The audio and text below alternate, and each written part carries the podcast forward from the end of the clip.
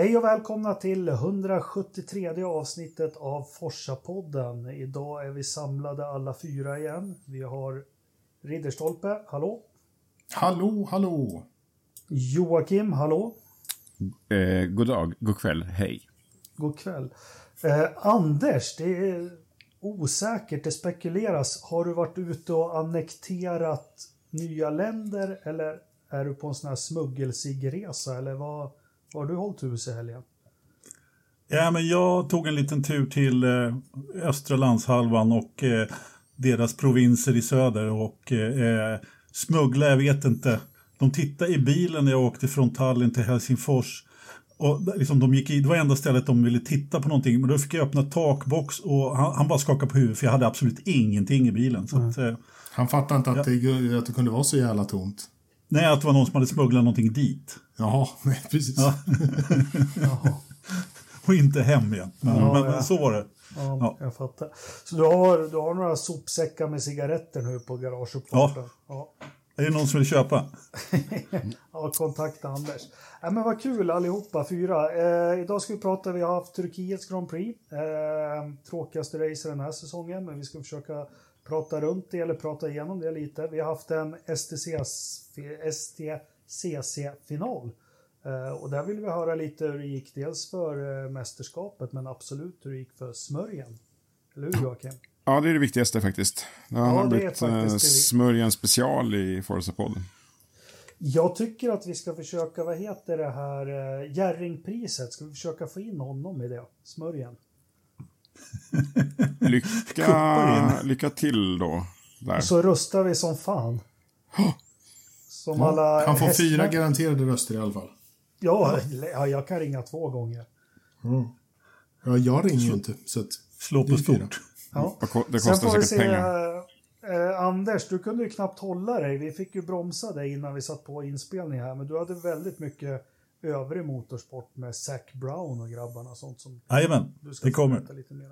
Men Turkiets Grand Prix, vad säger vi om loppet? Jag tyckte det var urtrist. Det är tråkigt. Är det alldeles underbart? Trist. Vad bra att ni... Håller du med Löfström också? Inte riktigt som vanligt. Nej. Det var...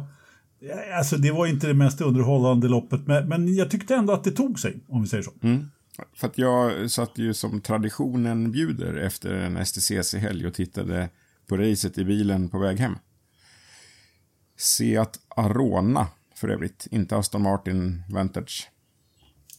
Litet nedköp där kanske. Tre cylindrar gjorde sitt jobb faktiskt. Men jag fick en känsla av att det här var väl inte det roligaste vi har sett, jag och Graffen, när vi satt där och konkade fram. Vi förstår väl att Anders tyckte det var kul, för han satt väl på MS Victoria, 46 000 hästar i dansrestaurangen längst bak på våning 7. Ja. Med en konjak och en cigarr. Då är de flesta loppen precis. Helt okej. Kanske ska köpa den här lilla promen. Jag ska lägga ut en bild bara därför under, för jag tog faktiskt en bild när jag satt och tittade på Formel 1, så ska ni få se hur det såg ut. Ja, det jag kan säga att beskrivningen var klockren, fast det var en liten skillnad bara. Vilken båt åkte du då? Gabriella. Jaha, Viking Line. Ja, vi såg ju, du skickade ju lite bilder så här, det är inte som vi andra som nöjer oss på sin höjd med en B-hytt insides. Utan här var det liksom dubbelsäng och fönster och det var fan vad det... Ja. Vart är kaptenshytten? Kan inte åka B-hytt, det fattar ni väl? Det är det man gör på kryssning, eller hur?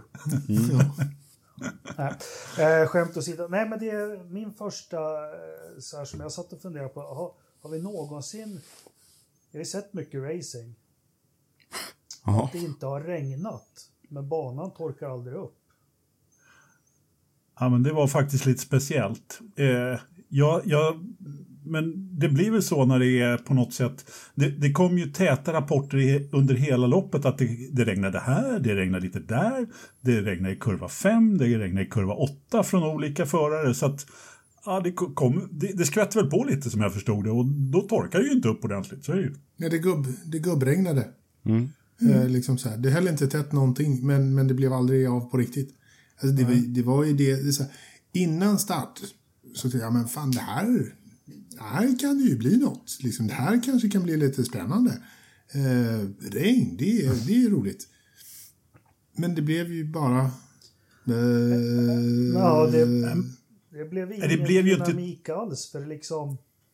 Nej, det blev ju inte tillräckligt torrt för att någon skulle våga gå ut på slicks förutom Vettel. Sebastian Vettel då. Fingret.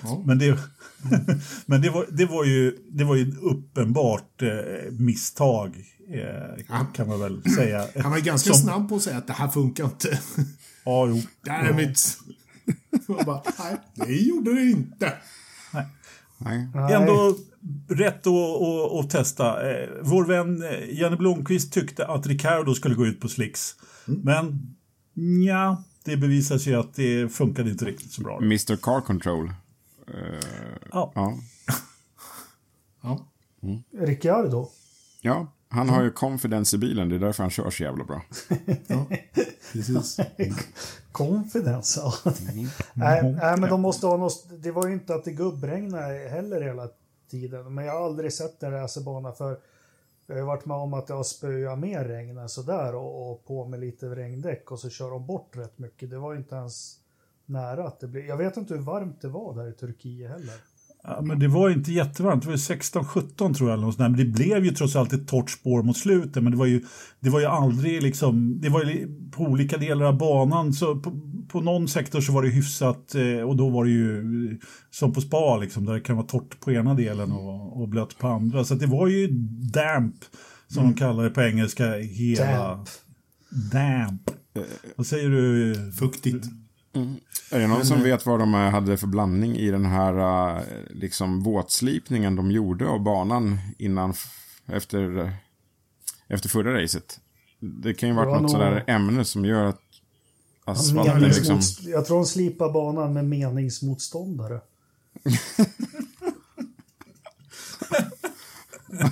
Ja, inte helt otänkbart faktiskt. Ja, det var de som grät ur asfalten. Ja. Nej, men de hade slipa och fixa till med allting, så det var synd att det blev ett blött race då.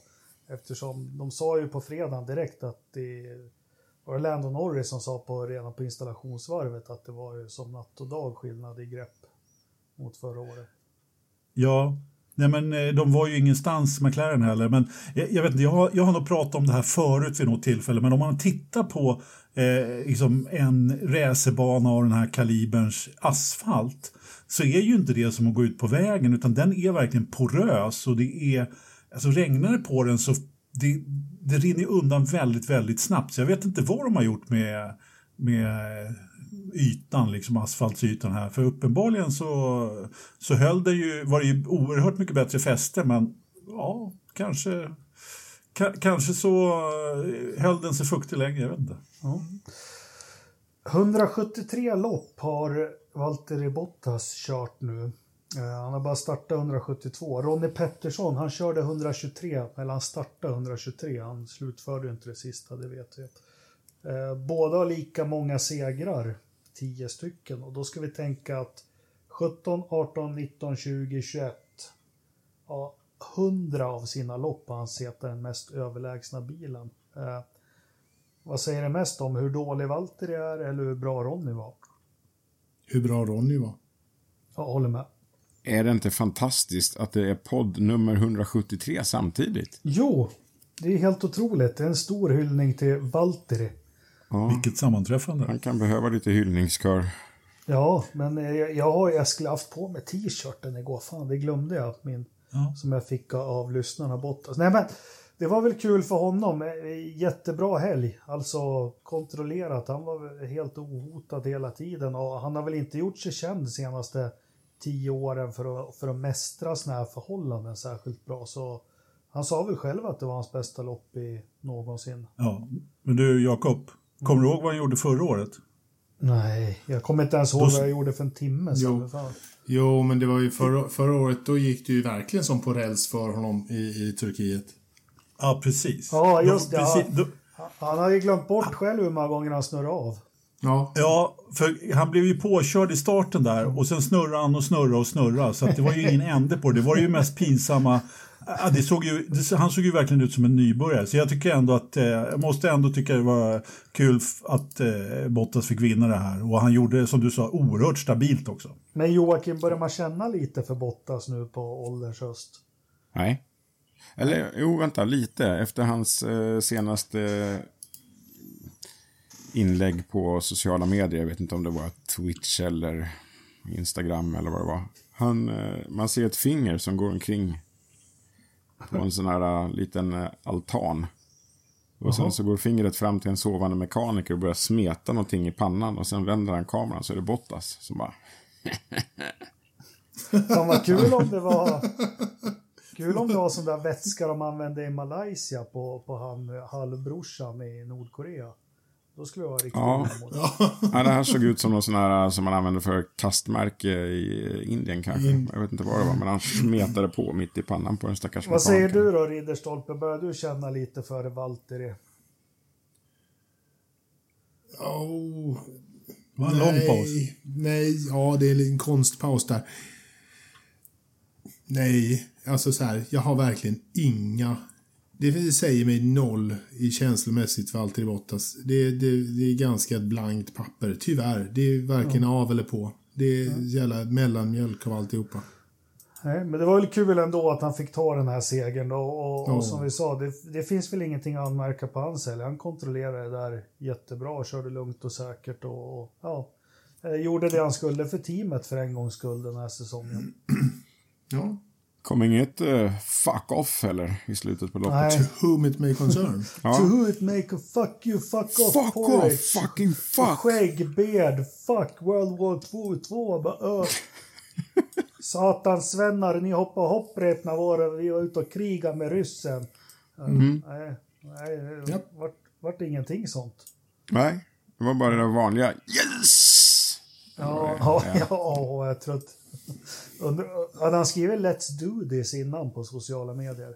Ja, för fan. Hashtag let's do this. Ja, båda. Ja, då blir det seger. Ja, men Bottas, vi kan ta bort honom i loppet. Han vann och gjorde det jättebra, kul för honom. Och det blir väl assist.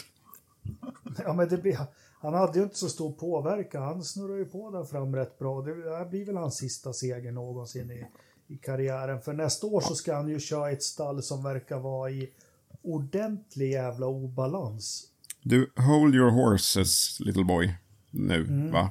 För att exakt så där sa Janne också på sändningen, att det här var nog sista segern på ett tag. Har ni två någon aning om hur bra Alfan kommer vara 2022? Ja, men jag såg det. Så. Det där är ju ett stall som är ju...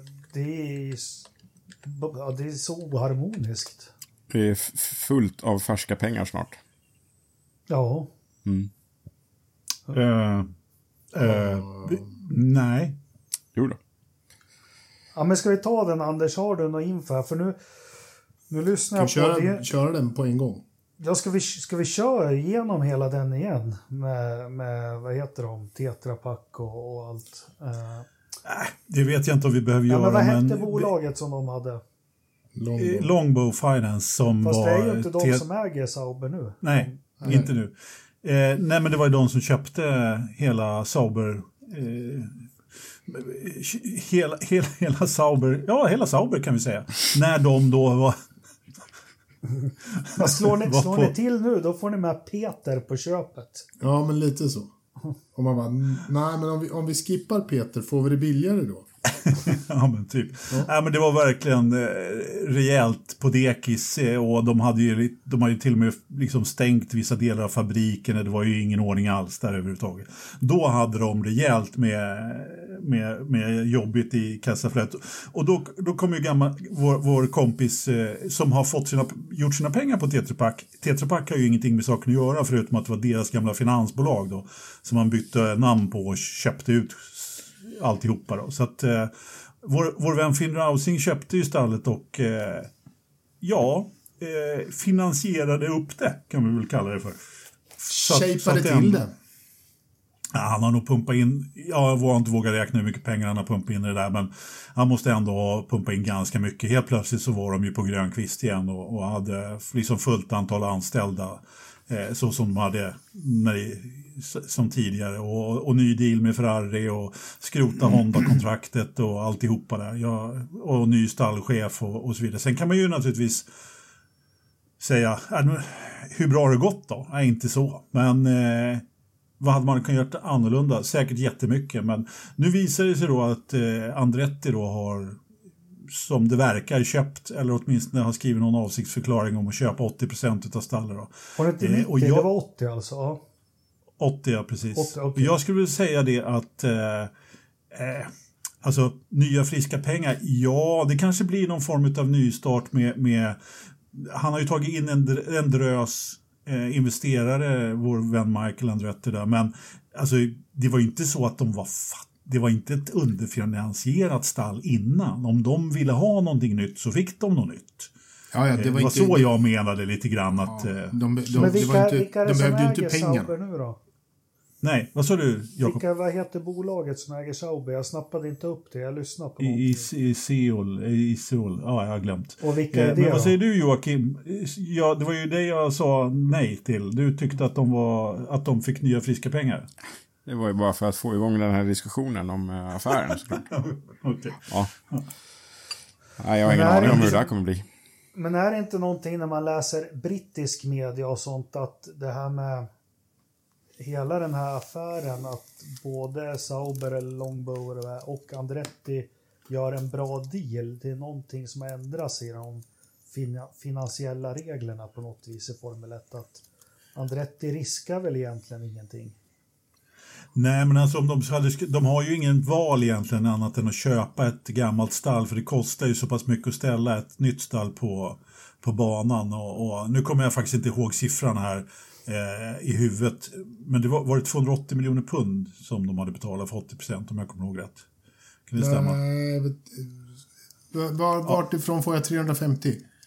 Det var nog 350 miljoner dollar va? Och 280 miljoner pund. Det kan det ha varit, för de startade Andretti startade upp någonting i februari-mars och de raceade 250 miljoner dollar och det räckte inte riktigt så att de fick ju lalla ihop en 100 till. Ja, men precis. Men lite tråkigt är det ju att vi inte har ett svenskt stall på griden då, även om man kan kanske säga att Finland inte direkt har hållit någon högre profil här i Sverige utan snarare tvärtom. Försöker dölja att vem som äger stallet då, och det kan vi tycker är lite tråkigt då, men han hade ju tydligen sina skäl för det då. Men jag tänker, flyttar han skiten till Nasaret nu eller? Han gillar ju det där med pendling. Det gjorde han ju sist. Ja, nej men precis. Då flög han ju fram och tillbaka. Men jag menar att basen... Alltså visst, det är ju en sak som de har sagt tidigare som har varit ett utav problem. Sen vet jag inte hur mycket de har skyllt på det. Men att det har varit lite svårt att få kompetent personal att flytta till Schweiz. Hur det nu kan vara det förstår jag inte. Fattar inte jag heller. Det är fullständigt rimligt är det faktiskt. Ett jävla skitland. Ja. Ja, men hälften av hela Formel 1 på bor ju redan där. Åtminstone förarna i alla fall. Men... många bor i Schweiz faktiskt. När det är lite så här C-kändis, då kör du ju Monaco-racen, men de slutar alltid runt Lugano-sjön, de här storfräsarna. Ja. Och vet du, Grosjean, han har förut flyttat. Han bor ju i en husbil på... Ja, han bor ju i Hymern. Ja, eller hur? Ja. Men vad innebär det här om vi går in på det? Vi stannar loppet lite, men Andretti, varför vill de in i Formel 1? Vad ser vi? Vad kan hända? Vad är möjligheterna? Samarbete Alfa Romeo? Vad har vi läst till oss? Vad vet vi? Det finns bara en anledning. Det är en penisförlängarkamp med Penske där om att handla upp grejer. Jaha. Okej. Kan Penske köpa grejer då kan Andretti köpa grejer, så är det. Kan Penske köpa IndyCar kan Andretti köpa Sauber. Exakt. Så det är bara, de är bara köpte du Indybanan där? Fan, shit, vad ska jag köpa nu då? Ja, Spa kanske. Ja, de är bara vanliga jänkare alltså. Det är inget... Ja, så kan det väl vara. Jag skulle väl säga så här, att jag tror att det är i en förlängning att Liberty, amerikanskt... Det var just det vi pratade om, en förlängning.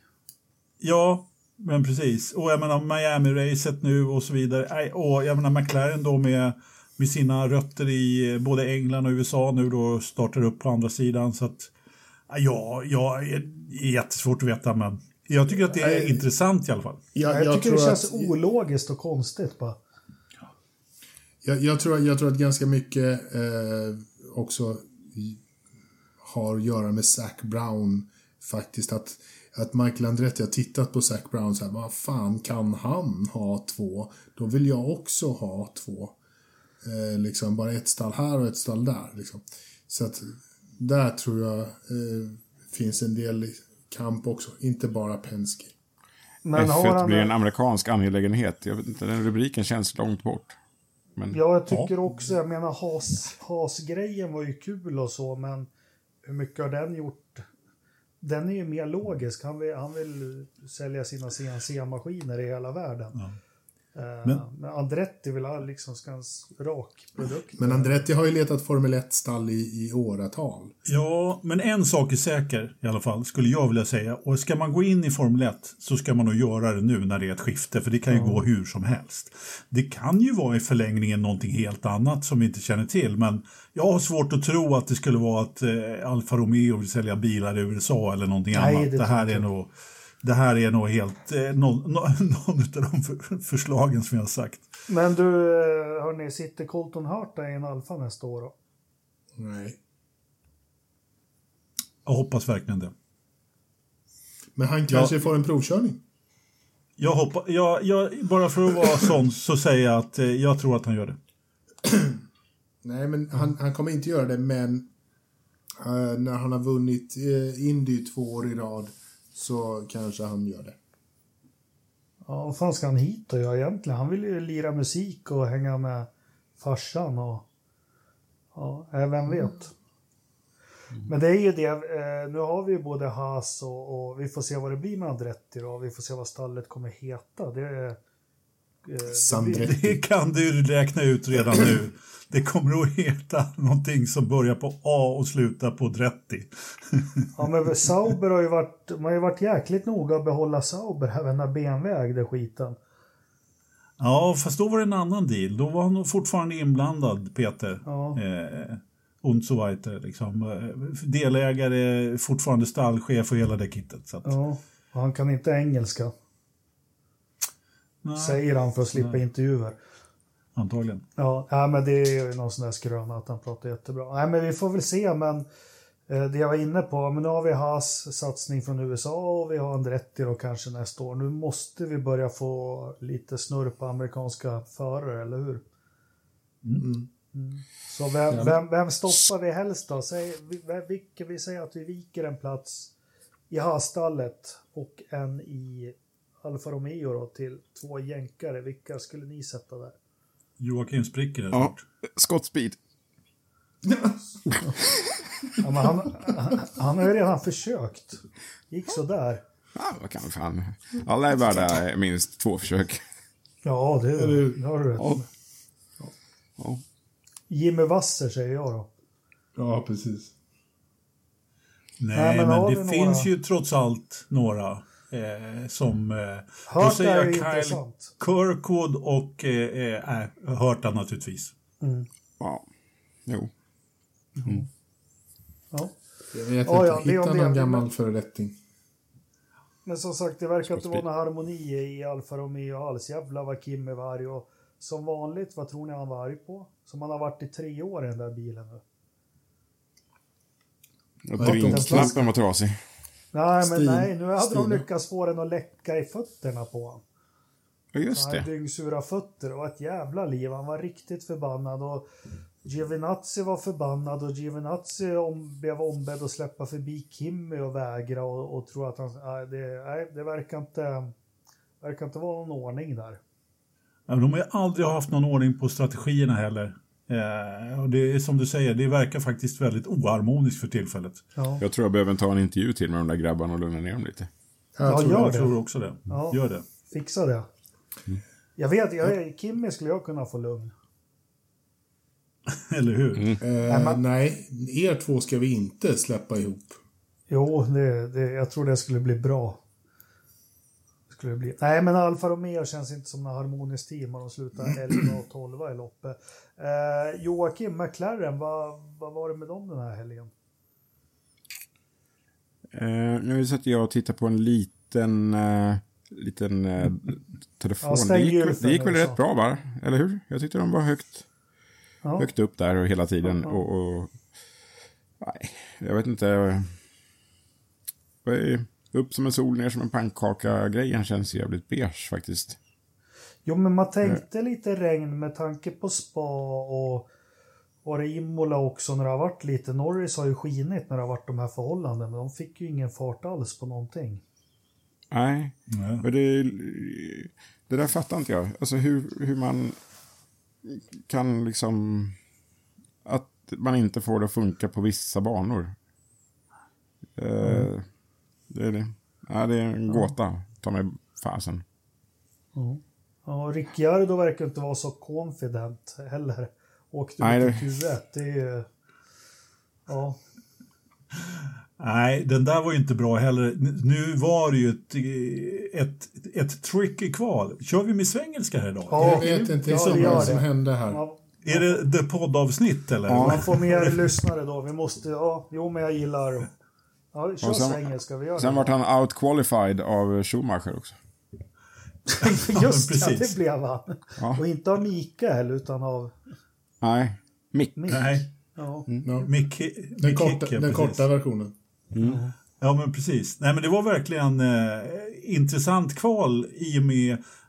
Jag menar, i och med att banan blir snabbare hela tiden så kan det ju, då kan det ju hända sådär. Det var ju kul för Mick att komma till Q2 för första gången. Synd sen att han blev avkörd av den mest erfarna föraren i hela fältet som vänder på honom när han har ett bra läge. Så han till och med hamnar bakom sin galne stallkamrat. Ja, nej, Alonso hade ju inget bra. Han var ju riktigt snabb och sist jag såg fram emot så mycket lopp med Alonso, det var faktiskt Singapore 2017 och exakt samma sak händer. Alonso får en jättebra start igen, precis samma i sin McLaren Honda, och vi vet ju med Alonso, han kör alltid på yttern. Det har vi lärt oss nu, men blir tilltuffsad, för jag tror att han skulle kunna haft ett riktigt bra lopp, alltså Alonso, precis som han kunde haft 2017. Så långt är det mellan gångerna för den mannen nu för tiden, men ja, det vart ju en 5 sekunder. Jag tittade lite på det där, först var jag lite arg på Perez, men fan, det ska inte vara något straff på det där. Jag tycker ingen av de där två incidenterna var straff, det var race. Ja, Alonso vräker ju fan om kurvan. Ja, men när han vände på Mick, där skulle fan varit ett stop and go. Ja, men Gasly var liksom, det har blivit en så här hårklyveri, för det är inte den som racing var från början. Då var det den som hade insidan var kung. Nu är det tydligen den som har utsidan som är kung. Och jag menar, Gasly, vad ska han göra ett sånt där läge? Ska han försvinna rakt upp i luften? Ja visst, han driftar ut lite grann. Och det är ju trots allt det första kurvan efter en Formel 1-start. Och de säger ju att de ska bedöma de här situationerna efter det. På första varvet lite mer. Alltså, den där blev jag riktigt sur på. Och att Gasly fick en 5 sekunder, den var helt oförtjänt. Jag förstår om han är förbannad på den. Alltså. Men ändå så körde han in på sin 6:e plats. Han är ju helt otrolig. Ja, verkligen. Ja, han gjorde det. Och vi måste ju faktiskt hissa Tsunoda lite också. Ja, första stinten. Sen var Yuki Tsunoda! Nej, men jag satt och sa, jag hade några ungtuppar som gillar att komma hit och kolla på Formel 1 20-årsåldern, och de tyckte, fan, kör inte Hamilton, de hejar ju på Hamilton som början. Ja, men alltså, han litar inte på honom. Nej. Det var ju liksom enda anledningen att han inte gjorde något försök, för han litar ju inte på Yuki Tsunoda! Men hade det där varit Hamilton i ett annat läge i VM, så hade han kört om för länge sedan. Jo, men det hade han gjorde processen kort med alla andra, Vettel och dem, men liksom han, nej, Den här lilla killen vill inte jag gå i närkamp med. Nej, men visst är det så. Visst är det så. Nej, men Vettel vet han ju vad han har. Där vet han ju att han inte blir avkörd. Så visst är det så, visst är det så. Men ska Mats, vi dra in på... Vad är Joakim Anders? Mazepin höll ju på att göra processen kort med Hamilton. Ja. Jävlar vad nära det var. Alltså, men alltså... Nu måste, alltså, jag bara måste drifta det här lite. Nu har det ju hänt... nästan varje race att han gör någon sån här som alltså fara för livet för annan medtävlande, om den var, och så är blåflaggspassering eller försök till riktig omkörning liksom. De måste ju för fan någon borde också bestraffas liksom. Ja, men ska man vara lite seriös, man kan ju säga att han är dum i huvudet och vidrör och allting, men det är ju så klockrent på honom och det kan ju inte han rå för. Han har inte hjärnkapacitet över för att klara av och ha uppsikt vad som händer runt om honom. Allting shut the fuck upp, we're in Monaco. Vadå? När han skulle trycka på knapparna på ratten i Monaco. Så ropade han på radion bara shut the fuck up, we're in Monaco. Så där kan väl jag känna när jag kör PS4 och sånt. Det går åt så mycket energi för mig så... Tittar jag på hastighetsmätaren eller någonting, då kör jag av. Mm. Och det är väl det som... Får byta till P1, Jakob. Ja, nu försökte jag vara seriös här. Men jag tror att han har liksom nått sin gräns. Han kan inte få in körningen i sitt muskelminne så han kan frigöra kapacitet för annat. Som de stora förarna, Alonso, de kan ju sitta och köra lila sektorer och snabbaste varv, men ändå sitta och ha djupa konversationer med racingingenjören om vad de ska göra om 20 varv och räkna ut saker. Och Schumacher hade väl också samma sak. Jo, visst är det så. Det är så, det här... Det är liksom, han har inte mer talang och han är ju som du säger, han är ju farlig. Jag tror inte han är en ful förare som stänger Hamilton med flit. Vad tjänar han på det? Det är bara att det räcker inte till CPU:n. Ja, han bara, shit fan, jag skulle höger här och så svänger han bara. Och jag måste dra den där padden också och så ställa diffen och de som verkligen har talang och så, det är ju muskelminne. De liksom... Ja, jag kommer ihåg... Jag håller inte riktigt med där. Jag tror att det är någon form av annan störning också. Men jag vill inte vara allt felaktig. Även om han förmodligen inte lyssnar på podden. Man vet ju inte. Men kommer ni ihåg... du blir så jävla stämd så till och med du skulle inte ha råd att betala det. Exakt. Antagligen. Men när du berättar allt det där, Jakob, så kommer jag att tänka på ett inslag som var med Marcus Eriksson. Eller kanske till och med flera. När han tränade ner på den här Formula Medicin i... Italien. Och det är ju precis vad du pratar om. När jag tänker på en del av de här övningarna fick man se lite grann utav vad han gjorde. Och det var ju liksom att helt ovidkommande saker göra det samtidigt som du boxar in de här grejerna. Ska du räkna ut någonting här och vifta på vänster lilltå liksom. Och det är ju precis just de där grejerna att man ska kunna göra det. Jo, men sen finns det ju en gräns för som vanligt in på det, men den kognitiva förmågan kan du ju träna upp. Men jag gjorde, nu får jag prata fritt, jag är inte tränare, men jag gjorde ett test på hockeygrabbarna. Gå på en bom och så kastade jag så här små sandpåsar till dem. Ja. Och då såg man ju direkt vilka all energi gick åt till bara att hålla sig på bommen. De såg ju inte ens att det kom såna här påsar. Nej. Så det är ganska enkelt så. Men när vi är ändå inne på han då, Hamilton, Ridderstolpe, den absolut bästa vetenskapen är ju att vara efterklok, eller hur? Absolut. Skulle han stannat kvar eller gjorde de rätt? Eller var blekt race av Hamilton? Ja, det var ett tråkigt race av Hamilton. Blekt race av hans ingenjörer. Ja, de skulle... Han skulle gått in, men han skulle gått in tidigare. Det skulle de ha gjort. Att byta däck var rätt. Att byta däck då var fel. Att byta däck tidigare hade varit bättre. Ja. Fick vi med en död mygga i podden där också? Nej, jag tror jag missade med flugjäveln. Ja, men vad fan. Jag gör om det snart. Bra. Jag måste få flika in där, även om jag inte fick ordet som vanligt. Mm. Så måste jag. Nej, men jag tror att om det var någon som skulle ha klarat av att köra till slutet så var det Lewis. Jag förstår verkligen att de tog in honom. De ville ta in honom tidigare, vilket precis som du var inne på Ridderstolpe, det hade förmodligen varit bättre.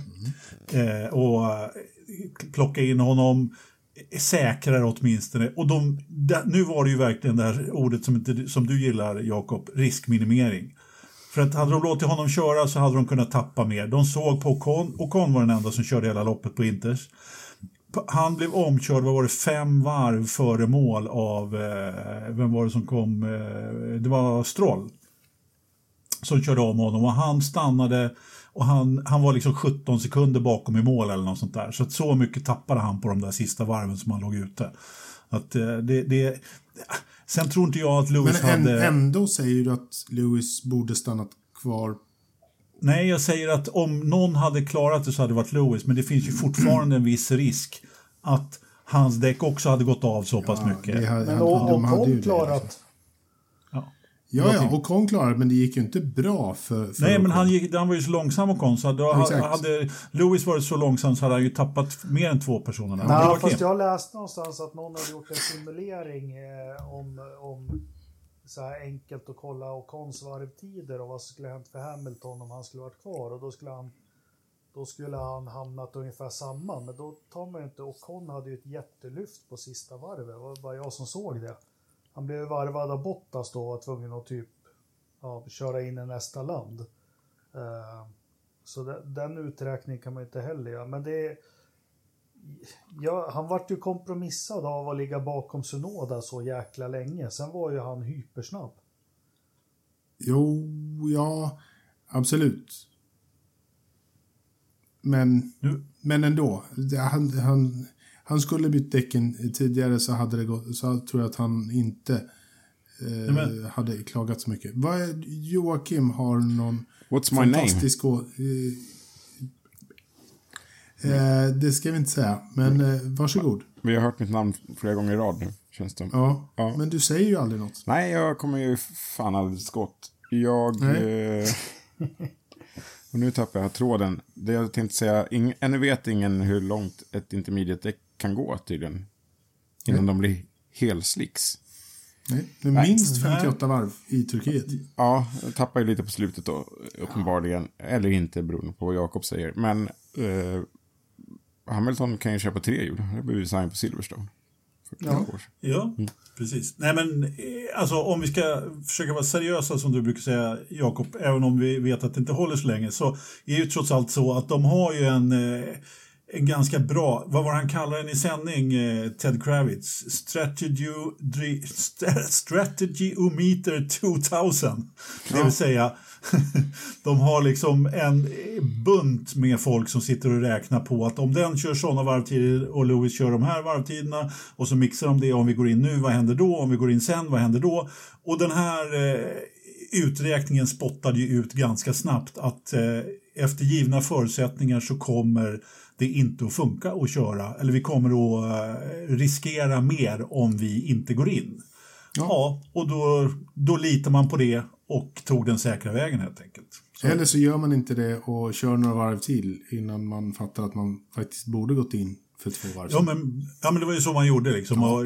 Jag förstår att Lewis, han protesterade ju till slut, men han vet ju det att han kan ju vara med om beslutet ett tag, men det är ju trots allt bara föraren där på banan just då som vet hur det funkar liksom. Jo, sen är det ju också som så att det är ju föraren som styr in i depån. Styr man inte in i depån så blir det inga däckbyten. Vad tänkte du säga om det då? Joakim. Nej, men det är 2 aspekter. Heter du Joakim eller heter du Jakob? Jag bara undrar. Jaha, men jag lyssnar inte på er. Nej, exakt. Joakim hade någonting som han ville säga här. Igen. Det hade jag faktiskt. Nu tappar jag tråden bara för att det var så jädra... Jo, det jag skulle säga var följande. När Mercedes-teamet går ut för att göra ett depåstopp, man får inte luras sådär längre. Nu är det skillnad mellan att luras och en förare som nekar att komma in, eller säger nej till att komma in.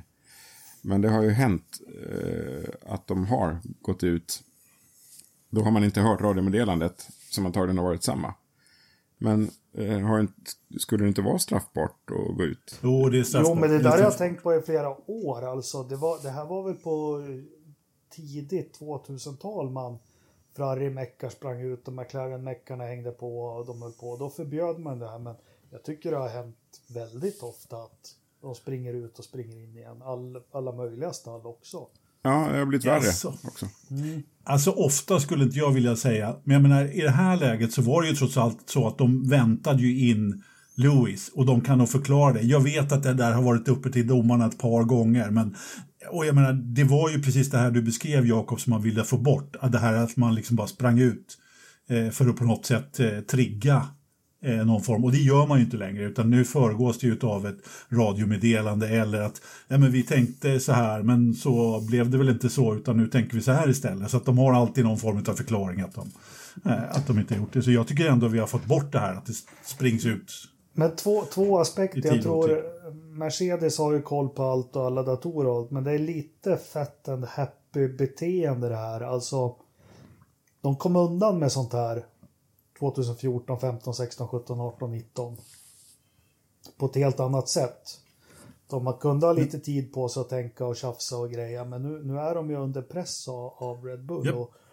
Och nummer 2 det är att Hamilton var det varv 9 han började gnälla på däcken den här gången. Jo, men hans första gnäll kan man alltid bortse ifrån, och hans andra och tredje också. Det är när det blir 4 gnäll. It's completely gone, man! It's completely gone, man! Då börjar bli varför säger han, det frågar vårt besökare, varför säger han man jämt? Han är cool. Ja, det är coolt. En man av tiden. Ja. Ja. Mm. Men det är lite Top Gun. Mm. Över det hela. Nej, men det är alltid lätt. De gjorde väl det bästa de kunde, men det man kan konstatera det är att Mercedes-bilen är snabb. Den är vass. Den är bra. Om Hamilton förlorar... Om Hamilton förlorar VM så kommer han för alltid skylla på sina stackars mekaniker att de tog in honom i Turkiet. Nej, på Bono. Bara Bono. Mm. Aldrig man, på Bono. Man. Mm. Sen skriver han en Insta-story på 6000 tecken dagen efter. Ja, eller hur? Still we rise, we live to learn. We raise as a team. Get in there. Mm.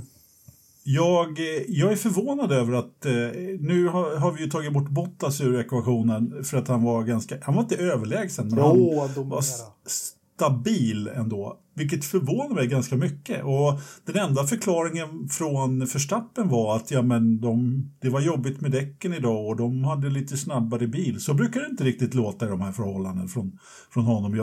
Vi var väl ganska många som var rätt övertygade om att det inte skulle ta många kurvor innan Verstappen var i ledning i det här loppet, eller?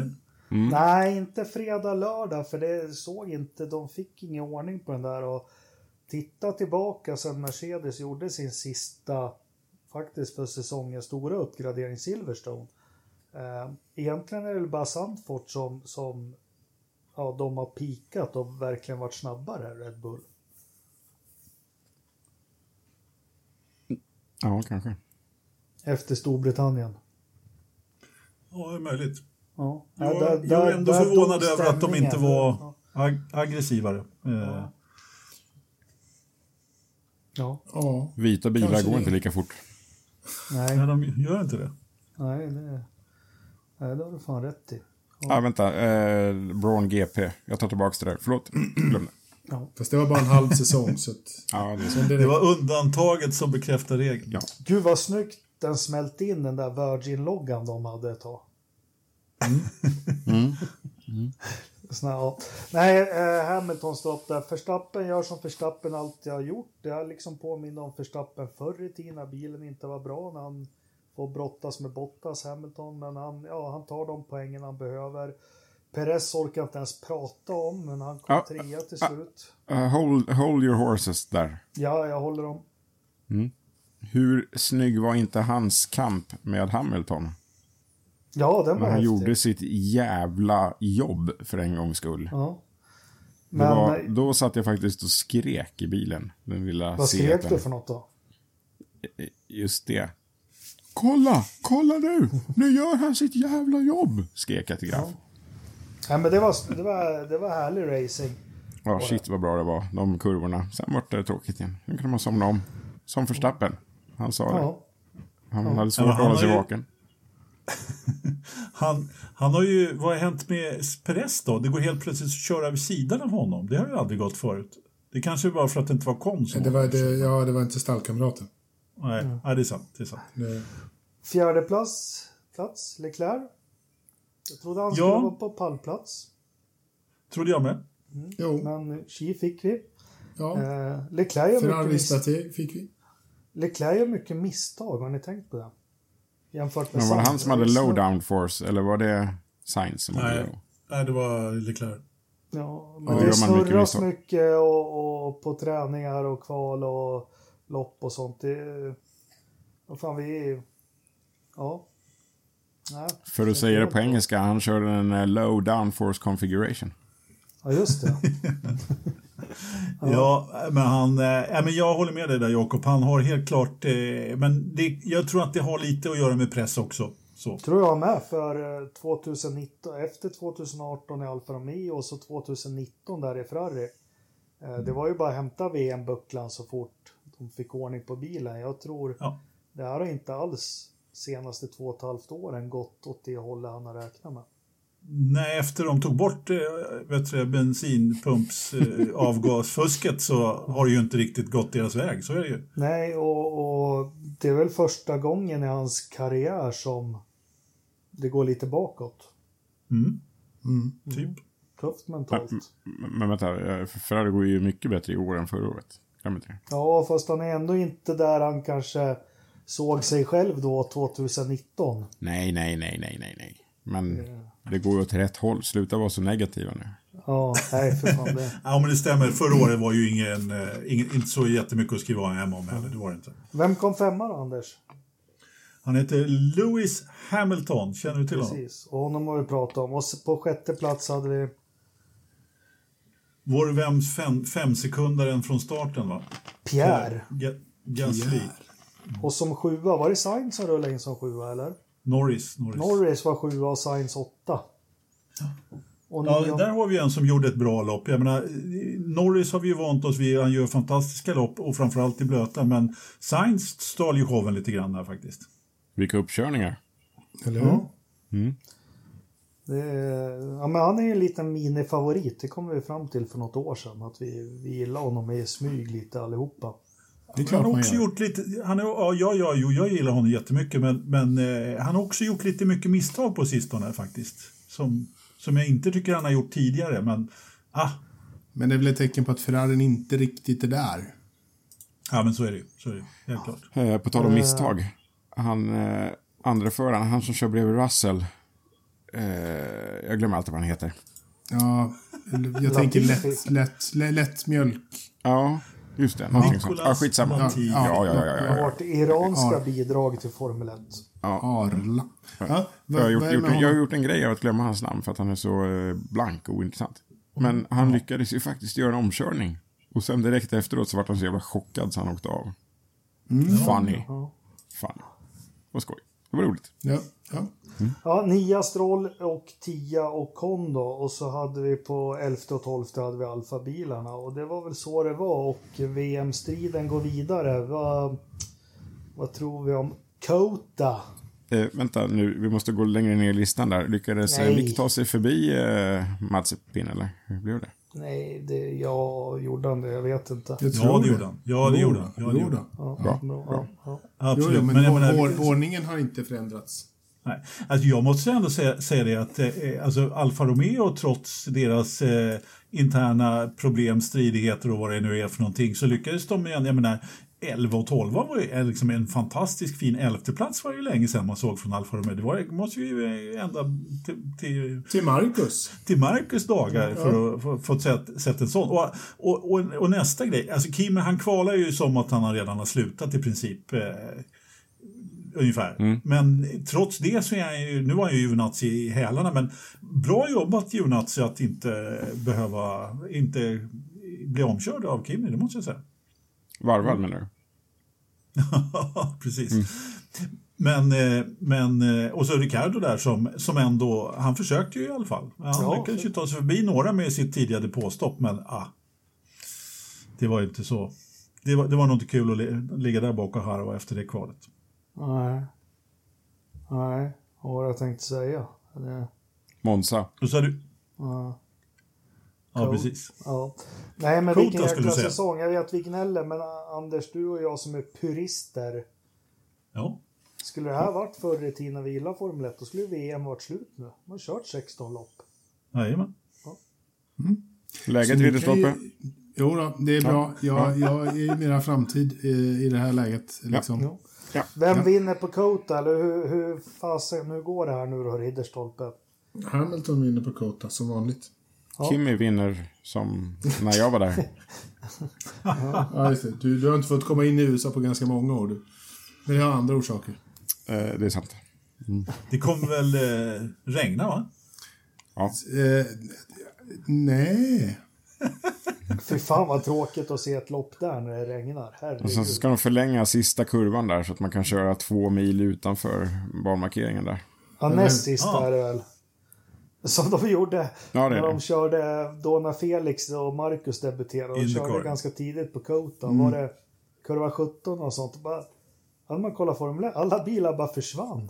Helt plötsligt var så. I den där vänster, de bara...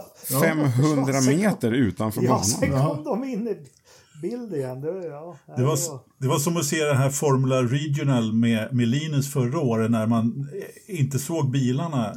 Ja. När man såg 65% av banan. Ja. Om man hade tur. Ja, det är som jag som kollar på gamla... Ja, men sen, man hittade ibland och sändningar från Anders Torp när de körde Formel 1. Det var ju typ 2 kameror som följde hela banan. Ja. Vi brukar gnälla ibland på produktionen och sådär, men man har ju blivit hyfsat bortskämd. Ja, det räcker ju med att titta på ett lopp 10 år gammalt egentligen och sådär. Och gamla TV4-tiden eller sådär. Visserligen så hade de ju då de började där 20 när de började med kanal digital där och massa kanaler. Superstreamen. Ja, den här Superchannel, det var väl 29 där eller något sånt där. Nej, mycket tidigare var det, tror jag. Ja, det var nog ännu tidigare. Vad säger Joakim? Jag saknar en kameravinkel. Den som Schumacher alltid hade, som man fick återuppliva i dokumentären. Från sidan på hans huvud. Ja. En jävligt ointressant kameravinkel, men ändå sjukt ball. Ja. Mm. Men har de inte den på ett par? Norris har väl haft en inte från sidan sådär. Russell har haft en kamera inne i en... Ja, just det. Ja, jag vill ju se förarens hjälm. Helt ointressant. Ja. Du tänkte så. Nu förstår jag hur du menar. Den skulle kunna sitta i sidan på Halon och rakt vänster. Eller, de har ju ett gäng kameror som liksom är stipulerade för... att det ska sitta kameror där på bilen, liksom alla bilar har ju det. Alla används ju inte i produktionen. Det finns ju, det var länge sedan, ibland ser man ju den här kameran som är riktad upp emot föraren också.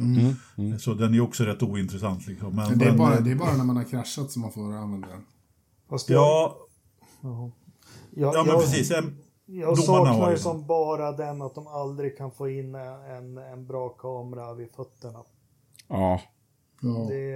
Jag vet om var det Pedro de la Rosa när han körde Arrows, den här orangea. Det är det senaste klippet jag hittar. Tänk att få sett Kimmys blöta fötter nu, hade varit fantastiskt. Ja, det Gud, vilken bra TV. Vill man kolla Ottio Katayama när han kör med 3 pedaler, finns det också. Men jag tycker det är helt jätteintressant hur de och får se det. Ja, alla har vi våra tics. Du har rätt, Ridderstolpe, för du har inte fångat den jäkla flugan än. Du sitter och viftar som en galning. Det ser ut som Karate Kid där. Jävligt dålig Karate Kid kan jag säga. Vi stänger dörren till Turkiets Grand Prix på samma sätt som du stängde nattklubben Club Mar på MS Gabriella här. För det var väl så ungefär den här så. Ja. Jag kommer inte ihåg, men det var det nog. Precis. Det bjuds alltid på internationell underhållning i form av husband trubadurer, pianister och DJs. Fan. Måste varit ditt esse, Anders. Jajamän. Ja. Ja, men vi hoppar snabbt över till Sverige. Vi har haft STCC-avslutning på Knutstorp. Gotlandring tänkte jag säga, men det är ju såklart så är det Knutstorp. Och, ja, vi har ju en flygande reporter med oss. Mm. Så, hur gick det för smörjan? Jag vill börja med att spela upp ett litet ljudklipp, pojkar. Absolut. Ja, låt höra. She loves you. Nästan kör på oss också. Du får ta det igen. Var smittande och skönt att se din glädje. Ja, men vi fan bara starta ut och var det. Vi fan. Vi har haft speeden tycker jag, men jag har fått ihop det. Ja, tvärtom. Ja, härligt. Det kan inte sluta på ett bättre sätt med andra ord. Nej, det var riktigt roligt att sluta med det här. Grabbarna har ju gjort ett superjobb hela säsongen och sen har det bara inte velat. Så att jag hoppas att vi tog andra plats i mästerskapet också. Jag vet inte hur det blir. Jag vet inte vad Oliver upplever. Inte jag heller. Vi har gjort en tabell men jag har inte hört något. Jag har kramats med dig. Jag vet för du har inte koll.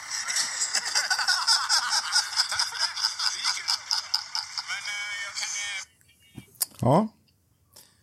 Tack för den smörjan. Du har inte koll. Sa han till mig. Så, du har inte koll. Äntligen en intervju med smörjan. Äntligen med smörjan, ja. Ja, hörde ni att han grät i början där också? Ja, varför var han så glad? För att han segrade tog segern i race nummer 3. Ja, nu bokar du in en intervju med smörjan. En riktig, inte på en sån här skakig telefonlina. Jag gillar det i och för sig, men... Mm. Ja, men det kan jag göra själv. Han sitter ju och lyssnar. Ja, så att, ja. Ja, men honom tar vi med oss. Jag ska sammanfatta helgen då lite. Vi... Det kan ha varit en av de bästa racinghelgerna på år och dagar. Av flera anledningar.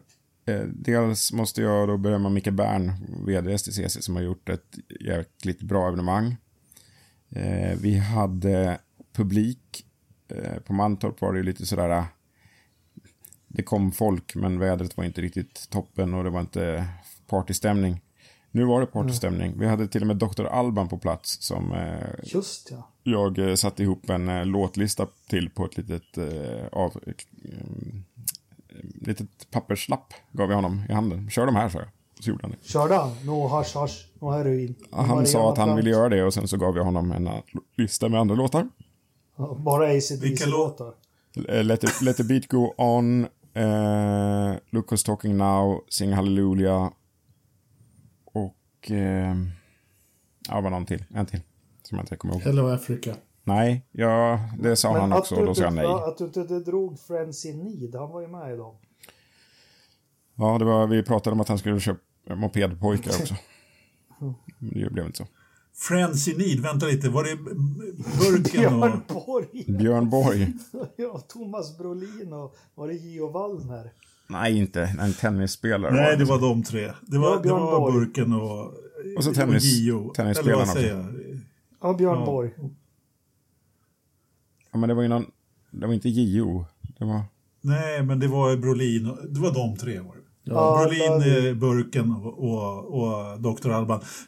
Jag tror att det blir någon sån här förmodligen. Vi kommer få en straffavgift av någon för att vi överhuvudtaget tog upp det där. Eller absolut. Du, Jakob.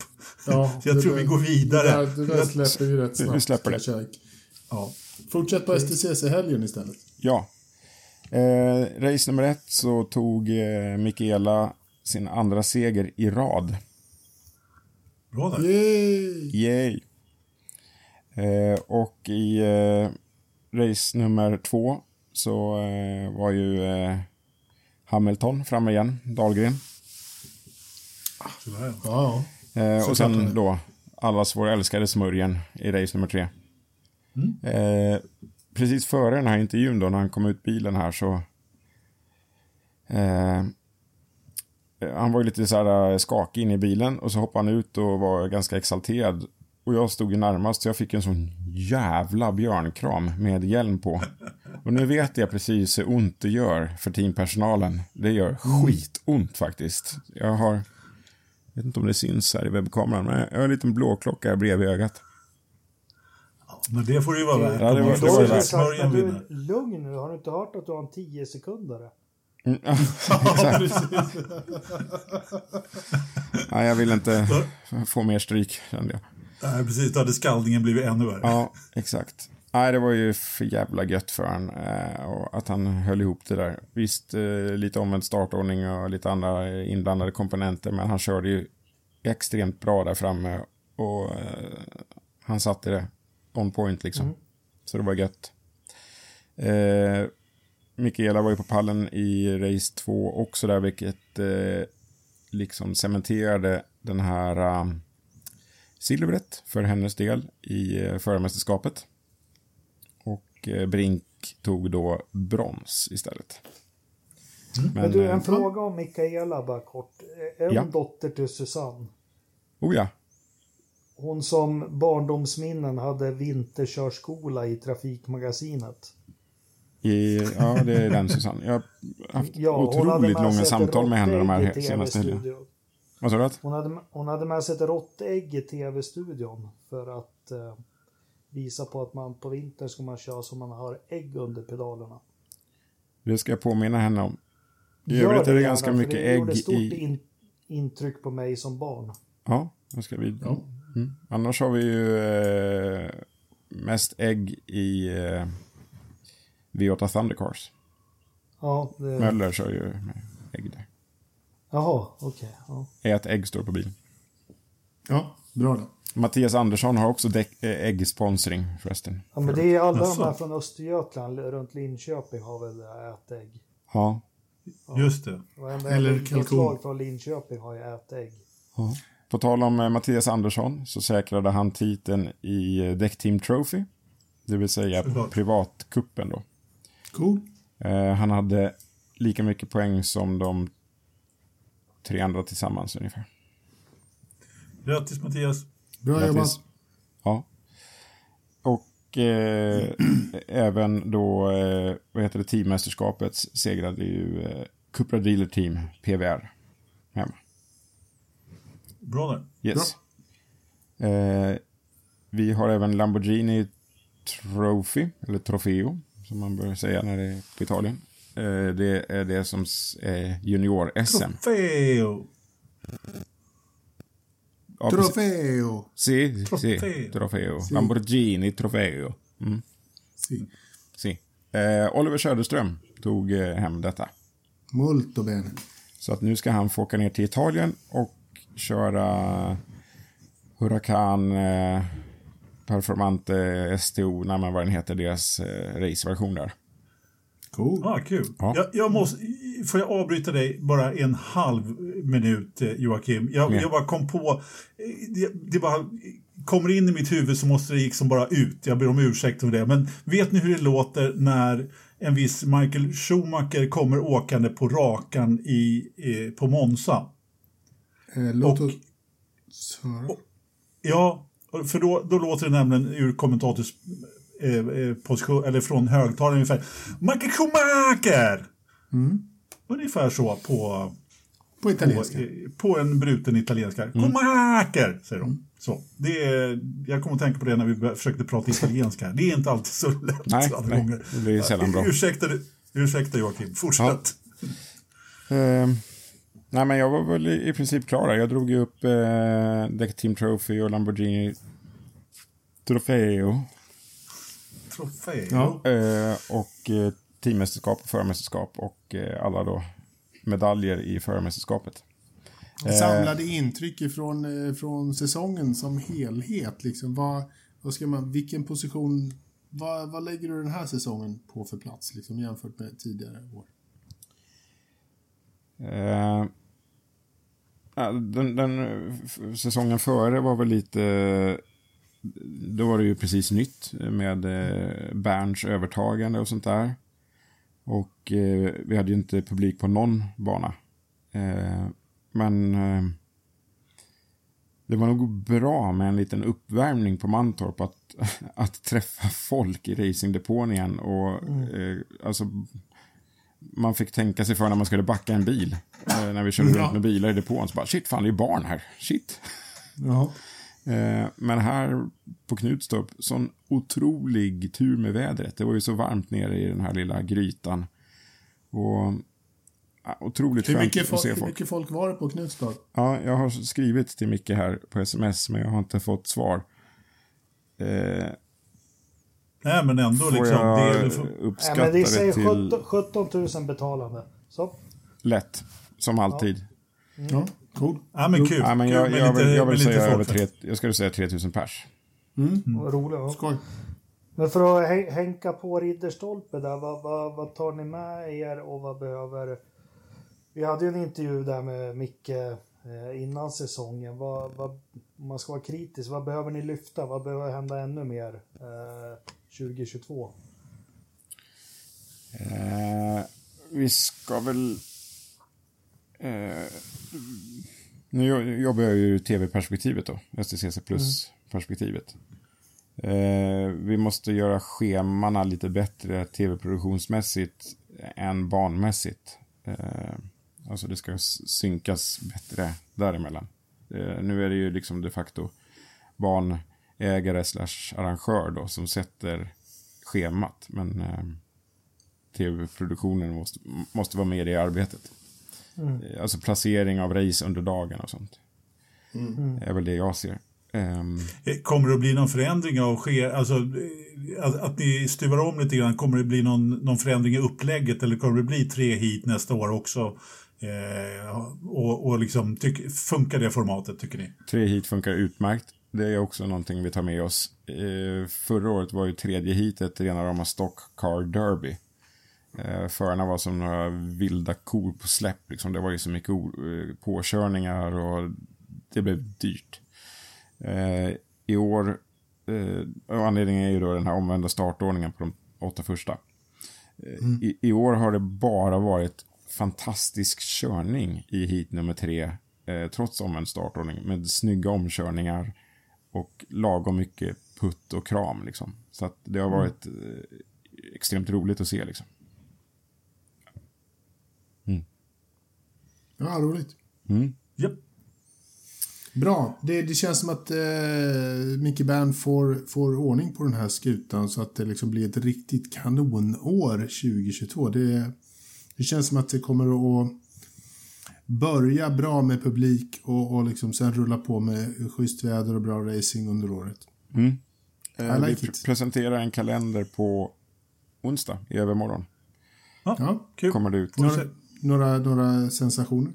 Ja, såklart. Ja, men du berättade ju faktiskt förra veckan här att ni skulle köra ett stadslopp. Nej, det berättade jag aldrig. Jag sa att det går rykten om ett stadslopp. Okej. Det pratas om. Depån snackas om stadslopp. Ja, det blir säkert jättebra. Someone said. I Strängnäs. Ja, i Strängnäs, precis. Ja. Denna metropol. Strax utanför Norrtälje. Ja, men vad kul, bra. Vi kanske ska försöka också off-season och få prata med CEO:n himself igen då, med hans intryck och så, säsongen som har varit och lite. Han pratade mycket om vad STCC behövde göra och vilka utmaningar som de stod inför, och intressant att höra vad som blir nästa steg nu då. Mycket nu, men smörjen först. Ja, honom tar vi redan nästa vecka kanske. Eller något race till helgen nu. Nej, vi tar smörjen imorgon live. Ja. Jakob Smörjen live TV. Det där låter inget bra. Ja. Det kan gå hur som helst. Ja, men kul. Vi har lite annan inhemsk. Nu hann vi inte med det. Jag skulle gärna haft med en väldigt trogen lyssnare från start. Den som också har gjort något helt fenomenalt i helgen. Thomas Skalberg uppe i, nu glömmer jag var du är ifrån. Järvsö. Ja, men jag skulle säga länet. Hälsingland, Hälsingland, ja, för guds skull. Ja, Hälsingland. Thomas Karlberg och hans kollegor, de kör i en serie som är väl nationell, kan man säga, en långloppsserie med inte allt för våldsamma bilar. Han har en jäkligt snygg Peugeot 206 GTI med lite fräsiga splitters på och stänkskydd och så. Och framförallt så har han ett stort klistermärke på dörrarna med det står Forza Motorsport Podcast. Men de blev alltså totalsegrare. Ja. Jakob, den har ett livery. Engelska. Livery. Forza Motorsport Podcast livery. Helt livery. Rätt. Precis, livery. Påminner mycket om ett Gulf livery. Oj. Också. Oj, shit. Nej, men... vart var vi nu? Thomas och hans kamrater i alla fall. Vi följer dem lite extra noga. Han är duktig att lägga ut på vårt forum och på sin egen sida och allting. Och, ja, men starkt jobbat. Alltså, det krävs något jäkla engagemang och pengar och allt möjligt. Ja, men alltså STEC, så är rätt nu? STEC. Ja. Stäck, ja, precis. Hasse Söderströms serie för övrigt. Ja, just precis. Det. Långloppsserie då som man då har tagit. Och det är första året som det är SM-tecken i den där serien i långlopp, om jag förstod det hela rätt. Så att, riktigt bra jobbat Lillsia Racing. Vi ska försöka få under veckan här nu och ta kontakt med dig, Thomas, och hoppas att vi kan få 5 minuter och berätta lite mer om serien och kanske om att tröskeln in, för vi kanske har lyssnare som är intresserade av att köra på den här nivån och så berätta lite mer om det. Men stort grattis Thomas och övriga teamet då, och hoppas ni har bra. Det är Jonny, Thomas och Jonny Skalberg måste vara brorsan då, och så är det Janne Zetterman och Magnus Olsson. Har jag glömt någon då?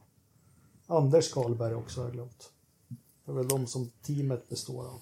Det går rykten i depån om att de ska växla upp nästa år och köra både STEC och STCC. Ja.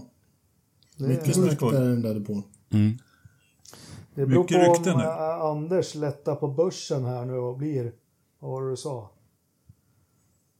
Tvilja där. Nej, men sponsor heter du inte. Jaha. För livery tänkte du? Eller? Ja, livery. Nej, men du vill vara partner till teamet. Så, jo, precis. Så kräver du då väl någon jävla så någonstans som ska ha en sits också. Så det... Såklart. Ja. Alltid. Ja. Dotter. Vad tror du han gjorde i Baltikum? Ja, just precis. Ja, men jätteroligt och kul att liksom motorsporten på gräsrotsnivå liksom... att det finns serier att köra för alla och hyfsat seriöst. Det behöver motorsporten, och jag tror absolut viktigt för STCC också att de här klasserna under funkar på något vis. Absolut. Jag vill tillägga en grej där. Efter målgång vid 19 där så hade vi ju en liten galafest på Knutan där i VIP-tältet för alla team som var där och fick sina utnämnanden och extra fina såna här glasprismor för sina inte SM-tecknen då, de står ju själva Bilsportförbundet för, men efter sina placeringar i mästerskapet. Festen stängde 23 och sen var det bara hem och lägga sig för att kliva upp 6.30 för tredje dagen i rad och åka tillbaks till Knutstorp för juniortester i STCC. Med 5 utvalda juniorer från 16 till 21 år tror jag, eller 23-21. Ja. Som körde i bilar från Brink, Brovallen, Lästrup och PVR då. Det var jädrar spännande att se, kan jag säga. Kul, ja. Det är gott gry i de unga. Härligt att höra. Så att, jag är inte orolig för återväxten. Tillväxten. Nej, det var, shit vad skoj det var. Även om man var trött som attan, inte bakis. Men trött efter en sån här urladdningshelg så var det så här jätteskönt att komma dit och se unga hungriga förare komma och sätta sig. Men det är också sånt som måste komma fram ut tror jag. för inte den breda allmänheten, men den breda motorsportintresserade allmänheten kanske, att det är jätteviktigt att veta att det finns gott grydda bakom och det finns folk som vill upp och är duktiga och sånt också. Det skapar intresse. En ny ung Mattias Ekström i STCC skulle väl sitta fint. Ja, nu kommer jag på att en av dem är lite äldre faktiskt. Ganska betydligt Smörjan. Äldre. Han, va? Smörjan? Nej, han var inte med på juniortestet. Nej, men vi hade med Flash. Det är officiellt först kanske. Jag återkommer, jag ska bara kolla. Okej. Okay. Ja, att Janne Flash har varit ute och kört igen, det är väl... Eller... Ja, han gjorde ju comeback här i GT4 eller vad det var för en vecka sedan. Så att... Men vad ska vi prata om då? Ja, Alonso brukar ju köra juniortester, kan det vara han? Eller? Ja, just det. Jag tror att det var Felix körde juniortestet. Ja. De körde ju en rookie-test på IRM på Ålen i Indianapolis här. Och Grosjean och Jimmy Johnson, två riktiga rookies. Där kan man snacka junior-test. Alltså jag tyckte fortfarande, när jag såg bilder på det så tyckte jag att det känns lite konstigt att ha Grosjean i DHL-bilen. Ja, det såg jättekonstigt ut. Ja. Men man vänjer sig nog snart. Men det var jättemärkligt, jag håller med det. Och dessutom så har vi en ny förare som varit presenterad idag, klar för Ray Letterman Racing och nummer 45 Jack Harvey. Det var ju inte direkt någon överraskning, men det var ju lite överraskning, för alla trodde att de skulle sitta i bil nummer 30, men det blev den här den röda Huey eller vad fan. Men vem är det som tar Takumas nummer då? Det kan man däremot fråga sig. Jag föreslog Linus Lundqvist, men ja. Han är 24 år, kan jag förut säga. Edvin Hellsten kör Carrera Cup, har kört även V8 Thundercars och lite annat. Men han ville testa att köra STCC. Han tänker ta steget upp. Precis. Och de sitter nog lite lägre in i elvan. Edvard Sandström, vad kör han nu för tiden? Ja, vad kör Jens Edman nu för tiden? Ja, han mäcker väl flygplan, eller? Något sånt. Ja. Men det roligaste var go-kart-grabbarna, de 16-åriga, som inte ens hade varit på din Knutstorp. Så de fick åka med Bernie i bilen, och så lotsade vi dem några varv runt i en personbil där. Kommer ihåg att bromsa lite lätt här för NGK-krönet, och sen så går det långt ut här, trearmsväxel genom här, bla bla bla. Sen så bara stack de ut och mosa varv liksom. Sjukt skoj. Ja, skönt. Ja. Det tar vi med oss. Lite övrig motorsport. Vi drog lite IndyCar nu medan du var och undersökte om det var officiellt eller inte. Anders där mellan drinkarna och taxfinköpen snappade väl upp att Zach och Martin Brundle hade varit iväg och kört något. Ja, jag har inte så mycket mer information om det annat än att när vi pratar livery, som ni vet så är jag en estet av rang, och den absolut maffigaste grupp C-bilen som du faktiskt var, eller hur Jakob, som du gillar. Ja. Det var ju den här silkkattjaggan som Martin Brundle körde. Var det den med täckta bakhjul? Ja, visst. Ja. Vilka var det som ritade den då? Kommer ni ihåg det? Ian Cullen. Nej. Var det? Jag har ingen jävla aning. Ja, men var det inte där de började, Ross Brawn och jag vet inte om Rory... Eller Tom Rory Byrne var med kanske. Ja, det har du rätt i. Det kanske han var. Var ju stallchef i alla fall.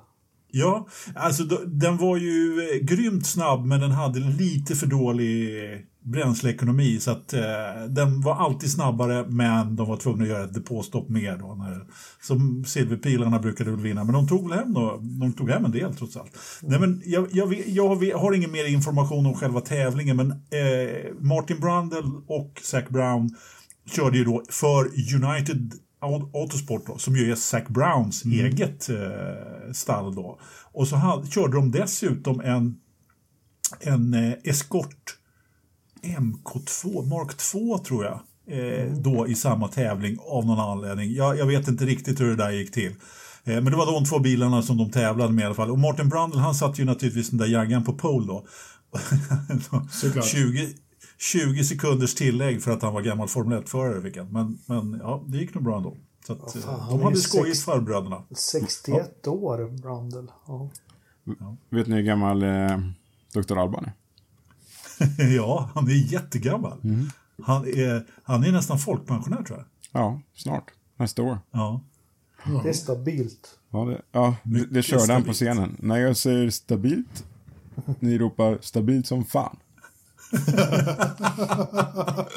Ja, jag tycker han är helt skön. Ja, roligaste grejen. Jag lotsade runt honom lite och så sa jag så här, men vi kan gå in i vippen här och sätta oss ett tag. Så gick han in där. Och sen så gick han fram till baren, eller vad man ska säga, där man dryckes stället. Jag bara, har ni sprit? Efter han bakom kassan där varit lite, jag vet inte om han var perplex och starstruck på samma gång. Han pekade på en meny där det stod vitt vin och rött vin. Och Alban bara, men hallå, handsprit!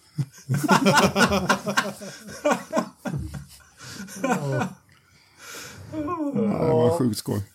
Ja, förutom Friends in Need då, med låten Alla vi, har vi någon veckans Verstappen. Jag får börja, jag brukar inte vara sist. Jag får ta Massepin då.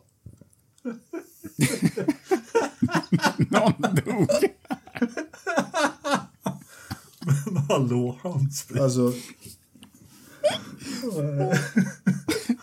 Åh, fy fan. Jag har en Verstappen. Har du? Fernando Alonso får den för sin vändning av Mick faktiskt.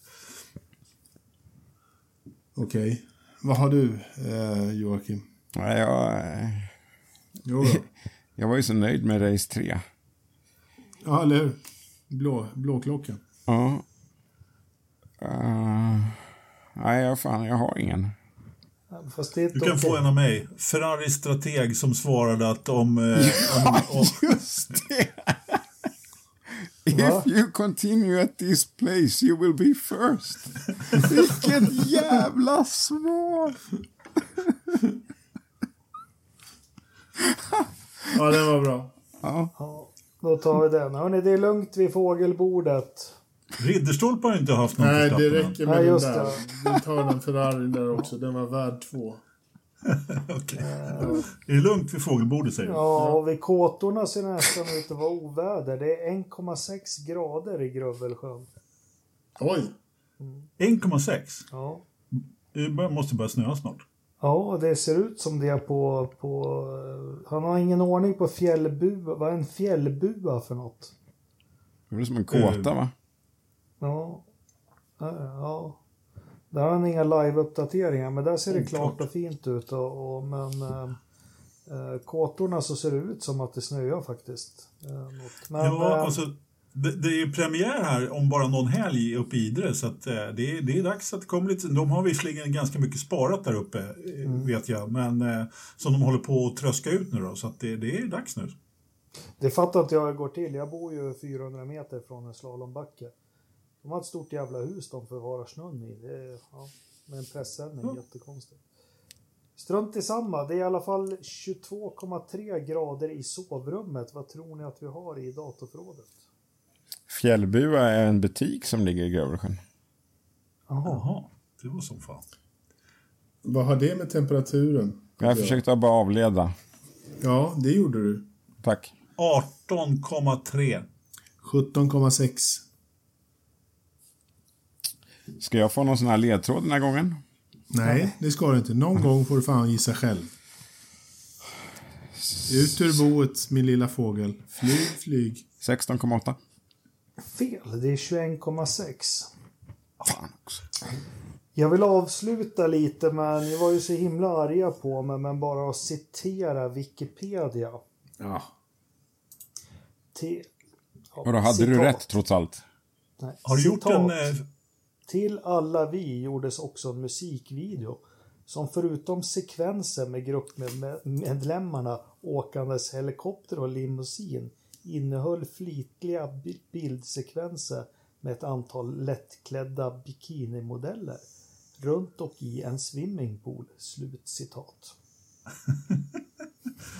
Jag trodde du hade gjort en Wikipedia-artikel om Forza-podden. Jaha, ja, det kanske. Men det var bättre än så. Ja. Tack ska ni ha alla lyssnare. Vi hoppas att vi får in lite intervjuer med lite alla möjliga här nu. Så Joakim, du får jobba som fan här nu en vecka.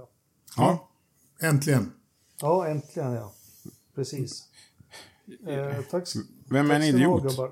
Kommer det något sånt skrik? Vad? Någon som är en idiot. Jag vill ha ett sånt. Det var länge sedan. Nej, inte ett sånt. Det gör det inte. Inte. Jag har inga idioter på lager för tillfället. Okej. Okay. Mm. Tyvärr. Jag tycker medelåldersmän som lämnar sin fru för att tillbringa en hel helg på kryssningsfartyg är idioter. Ja, tack så mycket. Mm. Ja, varsågod. Gud vad du måste längta hem till katten, Anders. Ja, ja, alla gånger. Katten. Åh, ni saknar pappa när du kom hem. Norris och Frost. Och... ja, men jag var bara ute och provåkte. Vi ska åka igen nästa helg. Ska ni? Såklart. Jajamän. Får man hänga med? Nej. Jag fick inte den här gången heller ju. Alltid nedkast. Varför inte? Ja, men jag håller på provåker så vi kan göra den där Forza-resan igen. Men vart ska ni nästa helg då? Vad sa du? Jag ska åka Gabriella till Helsingfors, tänkte jag. Eller vi, familjen. Ja, ja. Ja, men vi syns på terminalen då. Ja, det gör vi. Som fan. Jävla Ove. Nej, men Anders är ni här, vad kul. Ja. Nu är barnen lite mammiga, säger vi. Nu får ni gå med mamma till hytten. Så.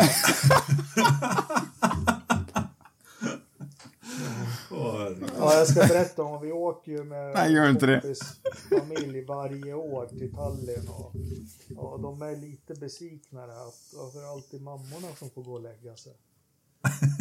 Okej. Så man som ett jävla brak där man sitter och rökt och druckit whisky till 4 och så ska man upp 9 till en jävla badhus i Tallinn. Ja. Fan, jag var tvungen att kontra. Ja, men det var ju förra gången jag åkte innan corona.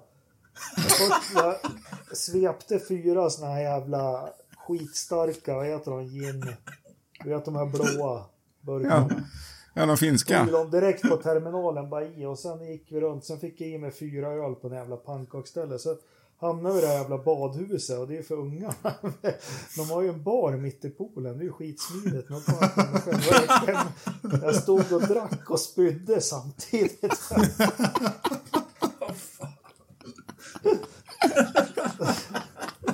Jag tog en klunk och så stod jag och spydde ner i glaset så att jag ja, det är stabilt. Sen gick vi in på båten igen och så liksom pappa behöver knoppa. Båten gick ju 17 från Tallinn. Sen vaknade jag för de gick ju ungarna och alla så kom de ner i hytten. Det var ju klockan 8:30. Då trodde jag att de var 8:30 på morgonen. Ja, vilket jävla kaos. Har ni ätit frukost? Ja, vi hörs nästa vecka. Christian, ja, men det går med den där, vad heter det, bananflugan? Jo, då, den lever fortfarande. Ja, den jäveln. Och nu stänger vi av henne. Ja, tack. Hej då. Hej då.